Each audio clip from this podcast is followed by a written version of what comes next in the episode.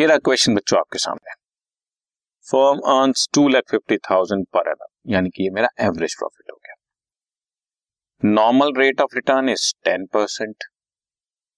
Total assets हैं forty lakh, outside liabilities हैं thirty lakh. So अब आप जरा कैपिटलाइजेशन ऑफ एवरेज प्रॉफिट और कैपिटलाइजेशन ऑफ सुपर प्रॉफिट दोनों से गुडविल की कैलकुलेशन करके दिखाओ। चलिए करते हैं। पहले कैपिटलाइजेशन ऑफ एवरेज प्रॉफिट करते हैं। Capitalisation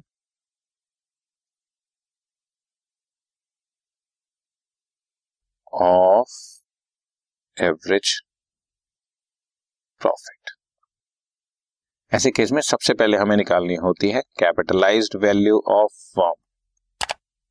capitalised value of firm is average और actual profit into hundred divided by normal rate of return. जैसे कि इस क्वेश्चन में हमारा प्रॉफिट है बच्चों दो लाख पचास हजार into hundred divided by normal rate ten percent. इसका मतलब पच्चीस लाख रुपए मेरी फर्म की कैपिटलाइज वैल्यू है, ठीक है। जबकि नेट एसेट्स या कैपिटल एम्प्लॉयड हमें कितनी दी हुई हैं, और मैं लिख भी देता हूं, capital employed is total assets. Total assets ये क्वेश्चन में फोर्टी लाख की, और टोटल लायबिलिटीज हैं outside liabilities is thirty lakhs. That means दस लाख रुपए की नेट एसेट्स। दस लाख की मेरी एसेट्स हैं और पच्चीस लाख की मेरी कैपिटलाइज्ड वैल्यू है। और जैसा कि मैंने तुम्हें अभी बताया कि बेसिकली अब इसको मैं गुडविल की कैलकुलेशन में यूज कर लूंगा बच्चों। गुडविल इज कैपिटलाइज वैल्यू पच्चीस लाख माइनस नेट एसेट्स दस लाख रुपए, आंसर इज पंद्रह लाख। ठीक है जी, इसको थोड़ा सा लॉजिकली भी आप समझने की कोशिश करना। अगर मैं दो लाख पचास हजार रुपए का प्रॉफिट कमा रहा हूं जो कि दस परसेंट होना चाहिए, तो इसका मतलब एक तरह से मैं दो लाख पचास हजार दस परसेंट के हिसाब से कमा रहा हूं, तो मेरे बिजनेस में पच्चीस लाख रुपए लगा हुआ है। लेकिन रियलिटी में तो मैंने सिर्फ दस लाख रुपए ही लगाया बच्चों। मैं पच्चीस लाख पे प्रॉफिट कमा रहा हूं सिर्फ दस लाख लगा के, तो पंद्रह लाख क्या है। रिपीट करता हूं, मैं दो लाख पचास हजार प्रॉफिट कमा रहा हूं which is my ten percent, तो इसका मतलब एक तरह से मेरे बिजनेस में पच्चीस लाख रुपए लगा हुआ है। जबकि मेरे बिजनेस में मैंने पैसा टोटल लगाया दस लाख, तो पंद्रह लाख क्या है। इसका मतलब मैंने बिजनेस में पंद्रह लाख रुपए की गुडविल अर्न कर ली है, अपनी रेपुटेशन अर्न कर ली है। दस लाख लगा के पंद्रह लाख की रेपुटेशन है मेरी, और मैं टोटल पच्चीस लाख पे कमा रहा हूं, तो वो जो पंद्रह लाख है that is my goodwill. I am right.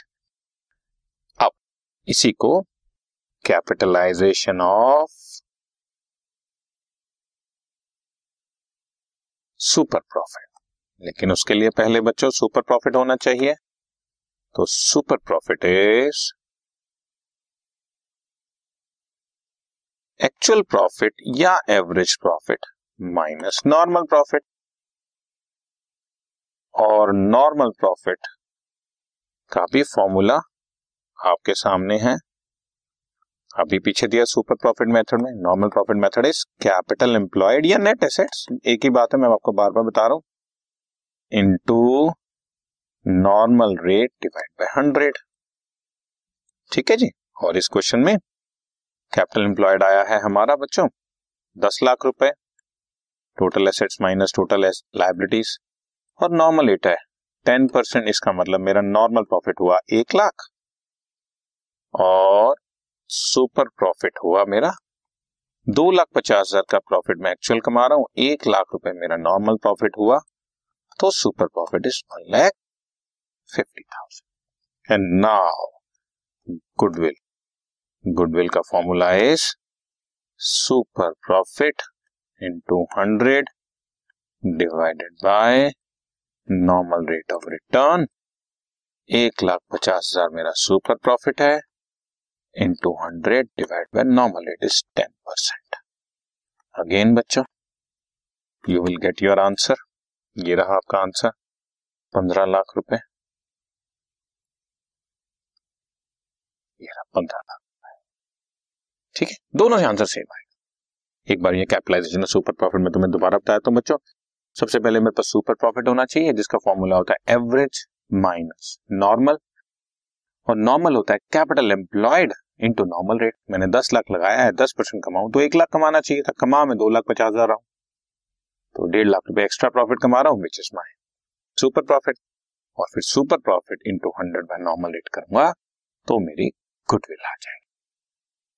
ठीक है बच्चा, right.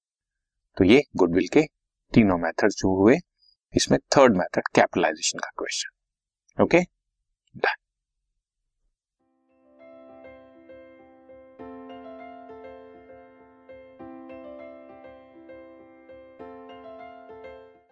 This podcast is brought to you by Hubhopper and Shiksha अभियान।